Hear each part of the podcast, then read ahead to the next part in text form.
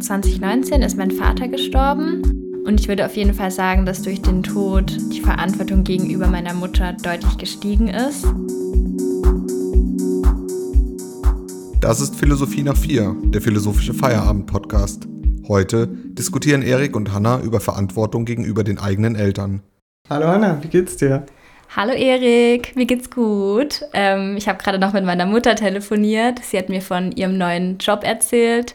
Deswegen bin ich gerade auch ein bisschen später. Meine Güte, ich müsste eigentlich meine Eltern auch mal wieder anrufen. Warum sagst du, du musst?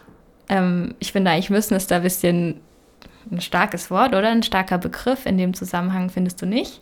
Ja. Naja, eigentlich sind sie ja meine Eltern, also muss ich mich schon mal bei denen melden, oder? Ja, also in gewisser Weise vielleicht schon. Weil ähm, ich muss sagen, ich habe tatsächlich nicht so oft Kontakt mit meinen Eltern. Du? Ja, tatsächlich. Ähm, ich schreibe fast täglich mit meiner Mutter Nachrichten oder wir telefonieren, schicken uns ein Foto. Also ganz unterschiedlich, aber auf jeden Fall schon täglich, würde ich sagen. Ich habe nämlich auch in der FAZ gelesen, dass ca. 80 Prozent aller Studierenden den täglichen Kontakt zu ihren Eltern suchen. Also entweder persönlich oder per Nachricht. Okay, ich bin ehrlich, das ist bei mir nicht so. Und meistens, wenn ich Kontakt mit meinen Eltern habe, dann ist es aufgrund eines, ich sag mal, Sachanlasses. Ich melde mich da auch ganz selten. Und meine Eltern wissen eigentlich auch, wenn ich mich nicht melde, dann geht es mir gut. Aber ja, du hast natürlich recht, dass Eltern auch ganz oft Vorstellungen darüber haben, wie oft man sich zu melden hat oder, oder irgendwelche anderen Pflichten, die Kinder wirklich oder angeblich gegenüber diesen Eltern haben. Und darüber wollen wir ja auch heute sprechen. Und ich habe sowas ähnliches nämlich auch bei mir direkt in der Familie erlebt. Das hat mich äh, auch zum Nachdenken gebracht. Und zwar geht es da um meine Mutter meine Oma und auch noch um andere Personen, die aber eigentlich dann gar keine Rolle mehr spielen. Und zwar hat meine Oma zwei Kinder, einen Sohn und eine Tochter, die ist meine Mutter. Und nachdem mein Opa, ihr Ehemann, gestorben ist, war sie noch 18 Jahre lang alleine. Und meine Mutter hat einfach zunehmend mehr Pflichten für ihre Mutter übernommen und hat sich schleichend immer weiter engagiert und anfangs hat sie ja einfach geholfen mit administrativen Tätigkeiten. Sie hat sich mal beim, Einkaufen begleitet, solche einfacheren Sachen. Später, als Demenz bei meiner Oma hinzukam, wurde das alles auch immer mehr, immer anspruchsvoller, immer medizinischer.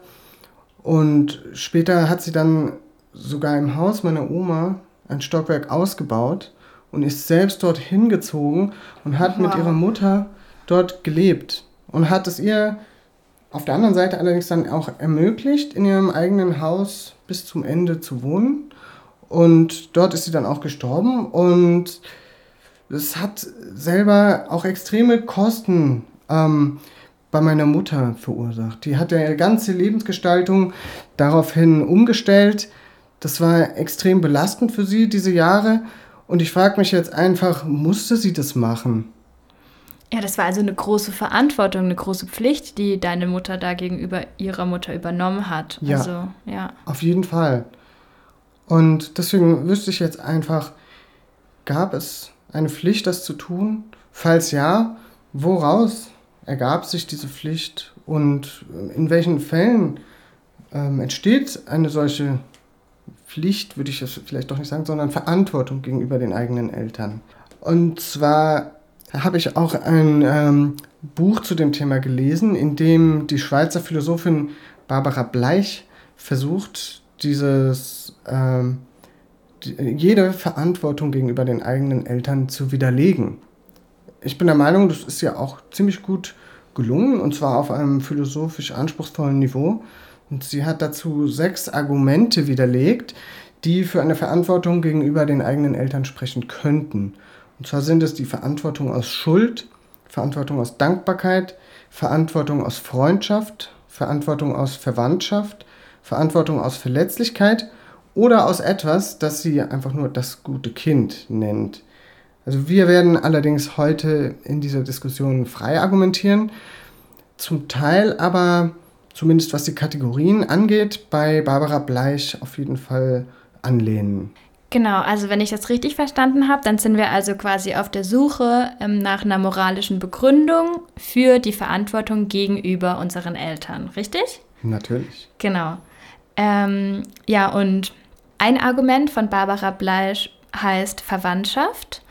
Und in diesem Argument versucht sie eben durch die Verwandtschaftsbeziehung ähm, eine Verantwortung gegenüber unseren Eltern zu begründen. Wie funktioniert das? Das funktioniert so. Sie bezeichnet nämlich die Beziehung zwischen den biologischen Eltern und deren Kinder als einzigartig und demnach ist die moralisch relevant. Und ja, sie sagt weiterhin, dass die genetische Verwandtschaftsbeziehung nicht frei gewählt oder geändert werden kann. Und das hat natürlich Implikationen auf die moralische Beziehung zwischen ähm, den Kindern und deren Eltern. Mhm. Genau, und das wurde auch schon in vielen Gesellschaften, wurde das einfach schon vorgelebt. Wir kennen das ja, wir kennen ja auch das Sprichwort, Blut ist dicker als Wasser, hat ja jeder von uns schon mal gehört. Und als ich dieses Argument zum ersten Mal gelesen habe, muss ich auch sagen, das fand ich irgendwie überzeugend. Ja. Ähm, aber ja, sag mal, was du dazu denkst. Ja, also ich bin der Meinung, natürlich, man sieht ja, dass Menschen das intuitiv schon seit jeher so gemacht haben wenn man irgendwie eine Achse gesucht hat, auf der Verantwortung stattfindet, dann war es ganz oft die zwischen Nachkommen und Vorfahren. Und zwar auch in beide Richtungen. Die eine Richtung, die kann ich auch voll mitgehen. Und zwar Eltern haben Verantwortung gegenüber ihren Kindern. Das ist für mich eigentlich keine Frage. In die andere Richtung jedoch, ja, da kann man durchaus dran zweifeln, vor allem wenn man die genetische Abstammung als Grundlage dafür nimmt, denn diese wird eigentlich in Gesellschaften überhaupt nicht berücksichtigt, denn sogar bis heute ist es ja in Deutschland noch so, dass nicht unbedingt ein genetischer Vater der rechtliche Vater wird, sondern der, es ist der Ehemann der Mutter eines Kindes, der automatisch zum rechtlichen und somit auch gesellschaftlichen Vater wird. Und eine solche Verantwortung müsste sich also auf dieser Achse abspielen und hat mit der Genetik eher weniger zu tun. Deswegen würde ich in der heutigen Diskussion eine soziale oder gesellschaftliche Eltern-Kind-Beziehung zugrunde legen und keine genetische. Okay, ja, da stimme ich dir zu. Also wir sollten uns auf jeden Fall auf die soziale Komponente konzentrieren. Okay. Was war denn noch ein anderes Argument, was Barbara Bleisch in ihrem Buch bringt? Ein anderes Argument ist nämlich die Schuld. Sie argumentiert so, dass das Kinderaufziehen auf der Seite der Eltern mit hohen Kosten verbunden ist. Ne? Also oh, wenn ja. wir Eltern werden, dann ja, also gerade die Frau bei der Geburt, sie leidet, die Gesundheit wird eingeschränkt, je nachdem. Die ganze Lebensgestaltung muss natürlich dem Konzept Familie irgendwie ein Stückchen weichen, mhm. muss sich anpassen und auch die finanzielle Lage. Das sind einfach hohe Kosten, so bezeichnet Barbara Bleisch ähm, ja. das. Und auf der anderen Seite, die Kinder, die profitieren ja. natürlich nur von dieser Beziehung. Anschließend prüft sie dann, ob die Kinder dazu verpflichtet sind, diese Schuld zurückzuzahlen. Mhm. Und dazu bringt sie direkt einige Einwände, die dieses Argument aushebeln. Nämlich, dass die Art, die Höhe und auch der Fälligkeitszeitpunkt dieser Schuld gar nicht klar definiert sind. Also wie soll das auch gehen? Und ja, deshalb ist das Argument etwas vage. Und auch ich persönlich finde das Argument eher ein bisschen negativ. Denn warum spricht man in diesem Zusammenhang denn von Schuld? Also ich zumindest finde das auf jeden Fall fragwürdig, denn die Entscheidung über diesen Zustand liegt also im Falle eines Kinderwunsches, ja auf jeden Fall bei den Eltern. Und die Kinder stimmen dem ja gar nicht zu. Die haben ja gar keine Wahl.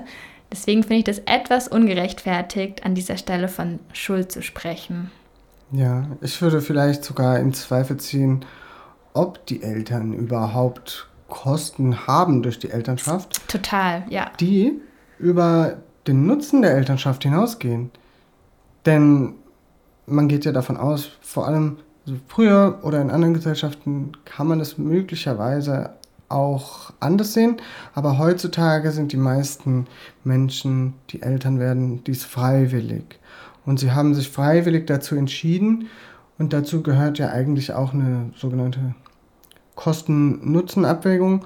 Und wenn man der Meinung ist, dass die Elternfreuden einfach mehr wert sind als die durchgemachten Nächte mhm. und mehr wert sind als, als das Geld, was es kostet und mehr wert ist als, sagen wir, die schöne Wohnung, die man danach meistens ja. nicht mehr hat, dann entscheidet man sich dazu, Kinder zu haben und auch zu behalten und großzuziehen.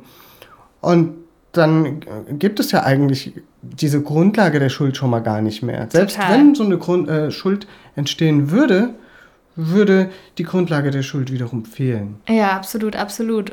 Viele Menschen, und ich glaube, ich würde mich sogar dazu zählen, sehen das Konzept Familie und die ganze Kindererziehung, alles, was damit einhergeht, ja auch als eine Art Lebensprojekt. Also das ist ja wirklich eine Entscheidung. Ich möchte Kinder, ich möchte eine Familie. Ja. Und in dem Zusammenhang von der Schuld zu sprechen, finde ich wirklich ungerechtfertigt und unfair gegenüber den Kindern. Ja, du meinst, weil sich die Eltern eigentlich einen Lebenstraum damit erfüllen? Genau. Ja. Wieso sollten dann im Gegenzug die Kinder dafür zahlen, dass richtig. die Eltern sich ihren Traum erfüllen? Richtig, richtig. Also, um das mal ganz kurz abzuschließen, wir sehen also, dass durch das Argument Schuld gar keine Verantwortung begründet werden kann. Genau, also. und selbst wenn es so wäre, könnte es auch überhaupt nicht im Sinne der Eltern sein, dass sie aus Liebe zu ihren Kindern in diese investieren und das Ergebnis daraus ist, dass die Kinder plötzlich in der Schuld stehen. Das geht für mich nicht auf. Ja, total. Okay, ähm, es gab ja noch ein anderes Argument, was angeführt wurde, nämlich das Argument der Freundschaft.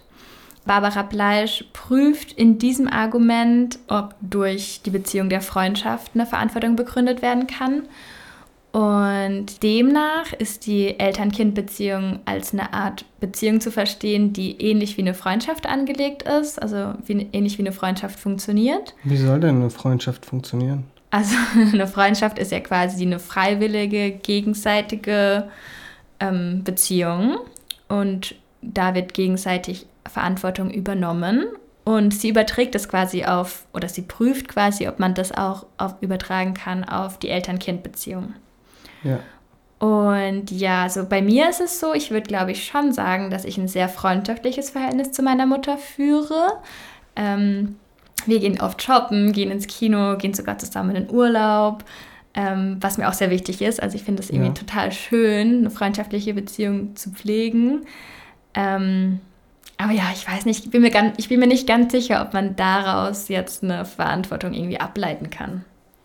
Ja, ja. Ich sehe auch Unterschiede eigentlich zwischen der Eltern-Kind-Beziehung und der Freundschaft. Weil eine Freundschaft, wie du ja auch gesagt hast, freiwillig ist Dazu gehört für mich auch noch, dass sie ausgeglichen ist. Das heißt, sie sollte auch kein Machtgefälle haben und sie sollte nicht dauerhaft ungleich angelegt sein, dass zum Beispiel nicht dauernd von der einen Person zur anderen irgendwelche, ich sag mal, Ressourcen fließen, das ganze Leben lang. Das wäre für mich dann keine Freundschaft. Und gerade in der Beziehung zwischen Kindern und Eltern sind aber genau diese Punkte eigentlich meiner Meinung nach alle drinne. Und zwar sind die Kinder völlig auf die Eltern angewiesen am Anfang und das Machtgefälle ist immens. Und das kann sich im Laufe des Lebens komplett ins Gegenteil verkehren, sodass die Eltern am Ende auf ihre Kinder angewiesen sind und auch wieder ein hohes Machtgefälle besteht. Und äh, zudem sind diese Leistungen, die in der Eltern-Kind-Beziehung äh, fließen, die sind eigentlich lebenswichtig und von einem viel höheren Wert als die Leistungen, die in einer Freundschaft hin und her fließen. Da kann es natürlich auch mal ein bisschen ernst dazu gehen, aber es ist nicht so, dass einer der Freunde stirbt, wenn der andere sozusagen mhm. nicht seiner Verantwortung nachkommt. Ja. Und deswegen würde ich eigentlich eine Eltern-Kind-Beziehung nicht als Freundschaft bezeichnen wollen. Und in, in deinem Falle jetzt ähm, müsste man überlegen, das schließt sich ja eigentlich gar nicht aus. Also ihr könnt ja eigentlich Mutter und Tochter sein und ihr könnt gleichzeitig auch Freundinnen sein. Also da sehe ich auch überhaupt kein Problem, dass man beides gleichzeitig sein kann, oder? Ja, ist doch, würde ich absolut genauso sehen. Vor allem seid ihr ja beides erwachsene Frauen. Genau. Und dann seid ihr ja auch äh, gleichberechtigt und könnt somit auch eine Freundschaft auf einem gleichen Niveau sozusagen führen. Genau, genau. Zu dem gleichen Schluss kommt ja auch Barbara Bleisch. Sie stellt ja, ja auch fest, dass man daraus keine Pflicht ableiten kann. Ja. Ähm, und ja, wenn ich jetzt nochmal so über das Argument nachgedacht habe, vielleicht ich weiß nicht, vielleicht würde ich das auch eher als Argument der Liebe vielleicht bezeichnen oder einfach der, des Wohlwollens. Mhm. Ähm, ja, natürlich werden dann nicht nur die Eltern damit eingeschlossen, sondern auch noch weitere Gruppen, also wie ja. Freunde, andere Menschen, die uns nahestehen. Und ich finde jetzt nicht, dass es nur explizit für die Eltern gilt, quasi. Aber du würdest also sagen, dass sich aus einer solchen liebevollen Beziehung wirklich eine Verantwortung gegenüber den Eltern als äh, Partner in dieser Beziehung ergibt? Ja, ich würde dem zustimmen, aber nur bis zu einem gewissen Grad. Ähm, weil mir wäre es schon wichtig, dass ich mich auf meine Familie verlassen kann und auch auf meine Eltern und auch meine engen Freunde, sozusagen. Mhm. Verstehe, okay. Finde ich gut. Mm, und ein ganz ähnliches Argument, welches Barbara Bleich angeführt hat, welches wir aber nochmal neu interpretiert haben, ist die Verletzlichkeit. Und zwar ist die Verbindung zwischen Eltern zu ihren Kindern nicht aufhebbar. Das heißt, egal was du machst, sie besteht immer und tatsächlich auch noch nach dem Tod.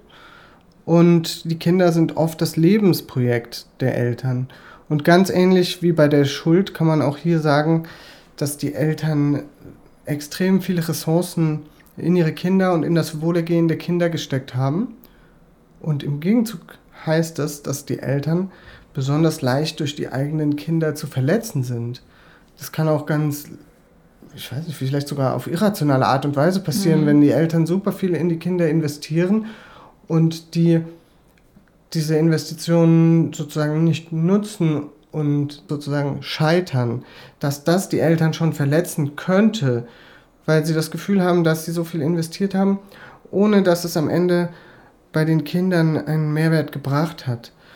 Und man könnte also argumentieren, dass sich aus dieser Verletzlichkeit der Eltern eine Verantwortung der Kinder ergibt, diese Verletzungen, die sich aus der Verletzlichkeit ergeben, zu vermeiden. Ja, ja, sie, also leuchtet mir irgendwie schon ein. Ja. Aber ist es nicht auch so bei anderen Beziehungen? Also ich weiß jetzt nicht, ob man dieses Argument nur exklusiv auf die Eltern-Kind-Beziehung anwenden kann. Zum Beispiel ja. in einer Partnerschaft oder in einer sehr engen Freundschaft gibt es ja auch gewisse Erwartungen, gewisse Vorstellungen.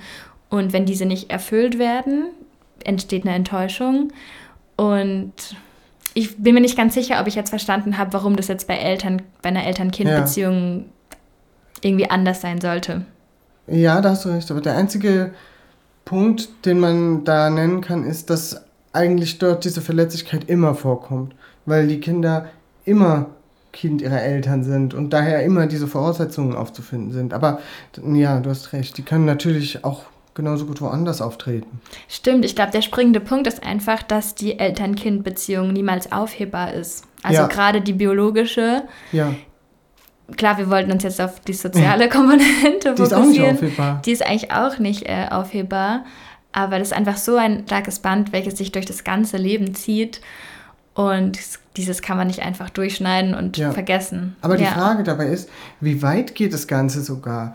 Ähm, wenn man jetzt zum Beispiel sagt, dass die Kinder einem durch ihr Verhalten eine Schande gebracht haben, was man ja in der Praxis so auch manchmal sieht, haben die Kinder dann überhaupt irgendwas Unmoralisches gemacht oder ist eine solche Verantwortung, die da von den Eltern behauptet wird, dann doch nicht wirklich da? Ist man für die gesamte Familie verantwortlich, nur weil man untrennbar mit ihr verbunden ist?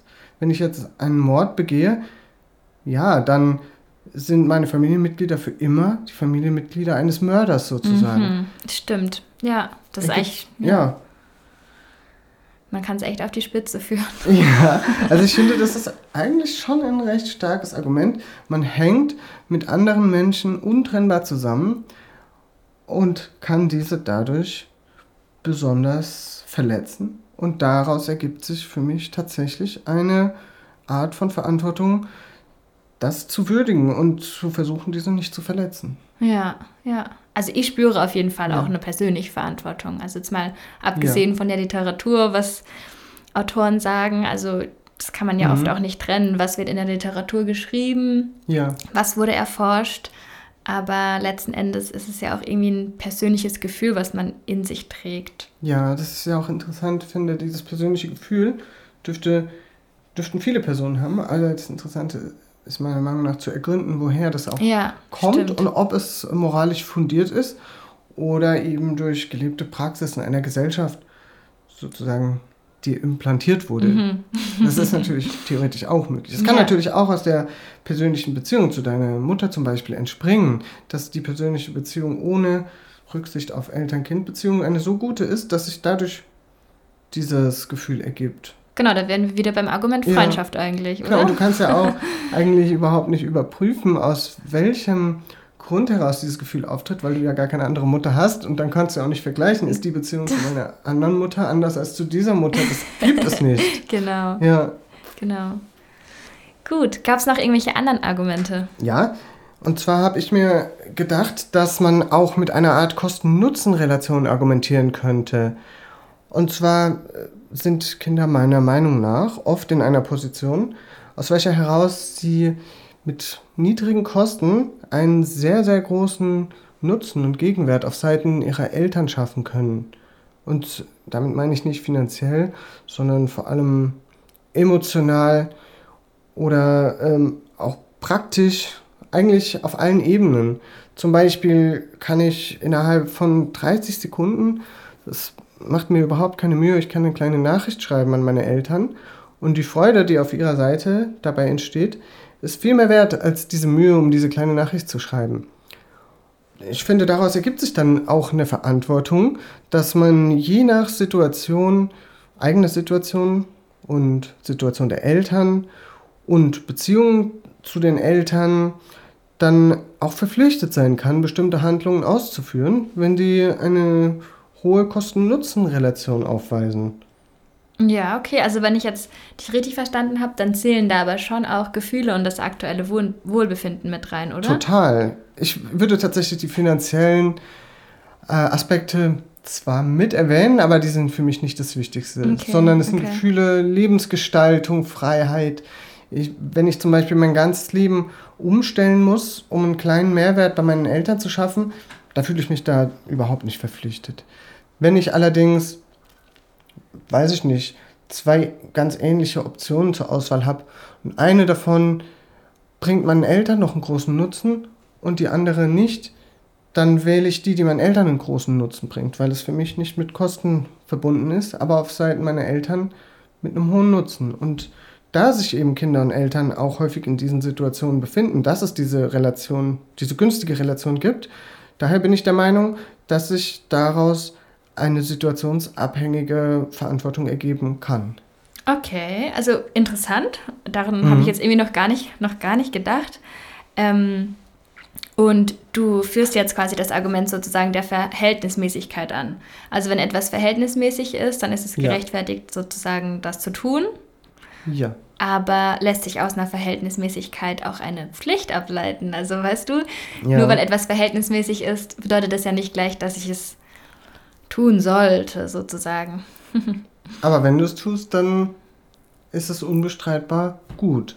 Ja, stimmt. Ja, Ja, aber okay. du hast natürlich auch recht, die dem zugrunde liegende Begründung oder Motivation ist nicht ganz klar. Aber wenn man schon diese Verpflichtung gegenüber den Eltern fühlt oder ihr nachkommen möchte, und zwar ohne Berücksichtigung der Ursache dieser Verpflichtung, die man fühlt, dann kann man mit dieser Methode viel genauer einschätzen, welcher Art die eigene Verpflichtung gerade ist. Denn meiner Meinung nach ist es auch schädlich, wenn man übers Ziel eben ähm, hinausschießt. Wenn man zum Beispiel als Student im Auslandssemester ist und ähm, die Eltern haben einen Einkauf, der hochgetragen werden muss oder so, dann, dann wäre es ja nicht verhältnismäßig, nach Hause zu fliegen, den Einkauf hochzutragen und zurückzufliegen, weil die persönlichen Kosten an Zeit, an Geld, an Freiheit, Lebensgestaltung wären ja immens, um einen mini kleinen Nutzen bei den eigenen Eltern auszulösen. Und da muss man dann ganz klar wissen, sowas kann meiner Meinung nach überhaupt nicht moralisch gefordert werden.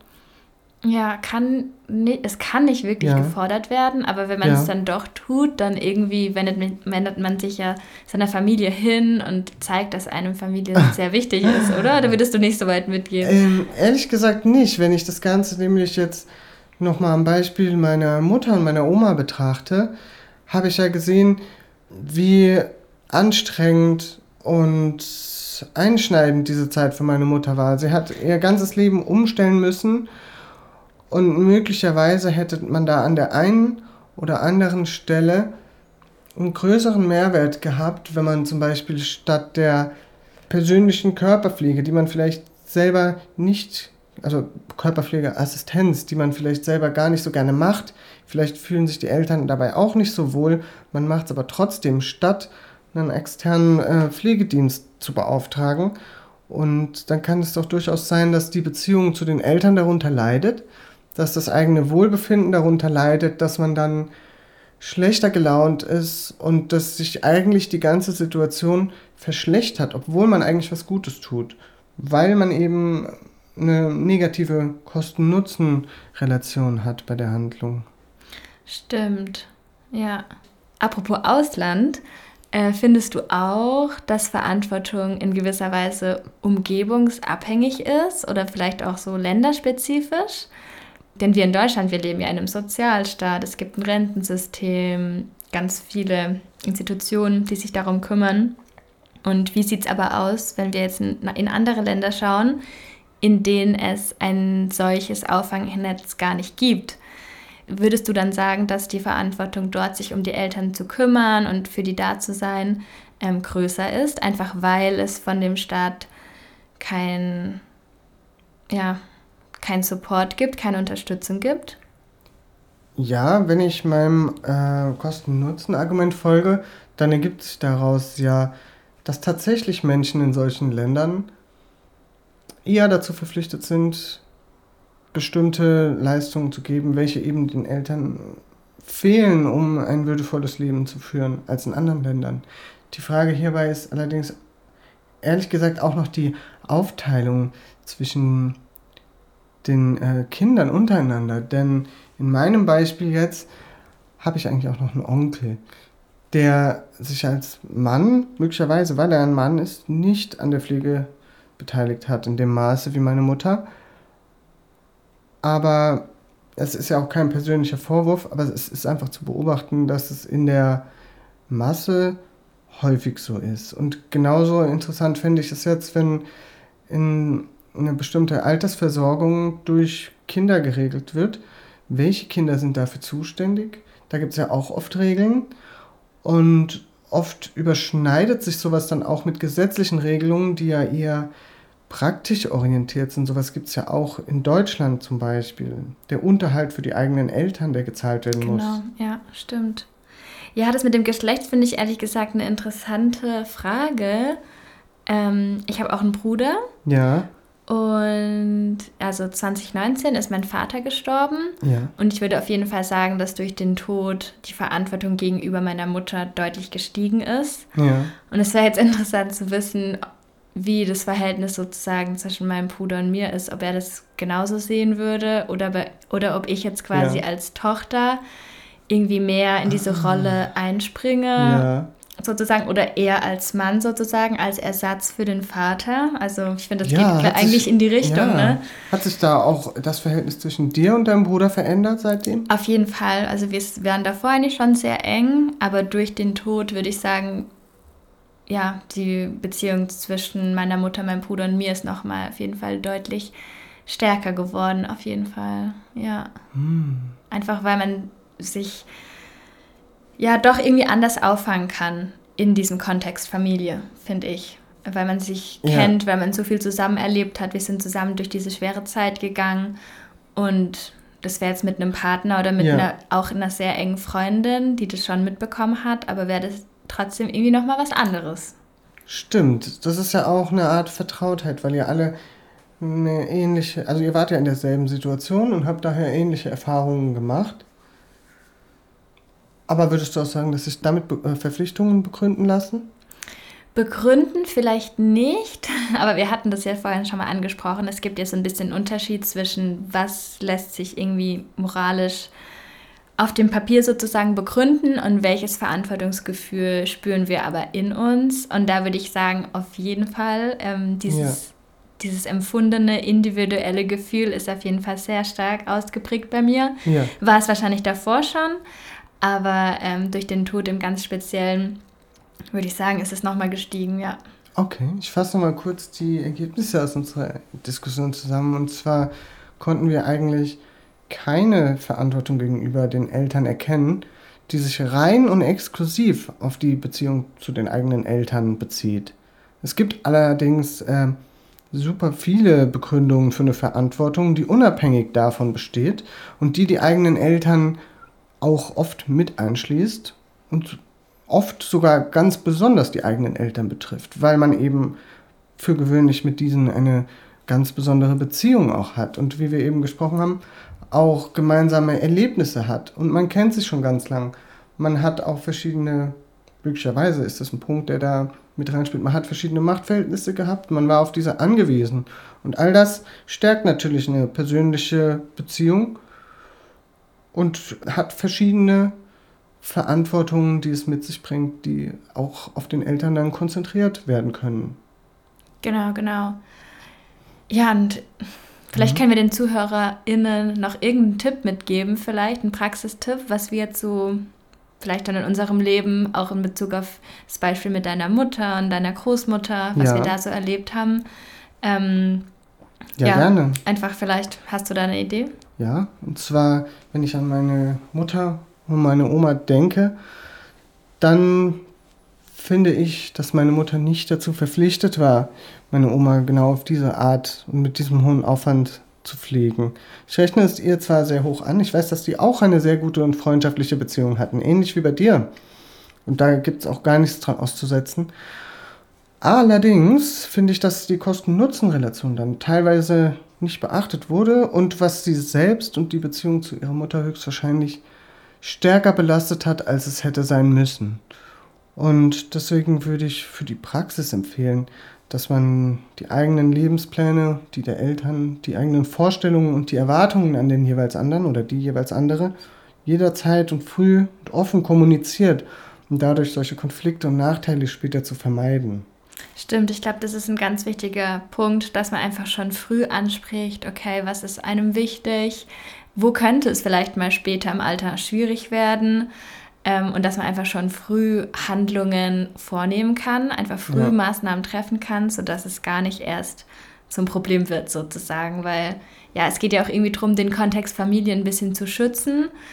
Und ja, ich glaube, es ist einfach wichtig, alles Mögliche dafür zu tun, dass es dass ja. solche Probleme vermieden werden, oder? Ich glaube auch und ich werde jetzt erstmal meine Eltern anrufen. Sehr gut. Gut. Dann mach's gut, Erik. Tschüss, Hanna. Tschüss.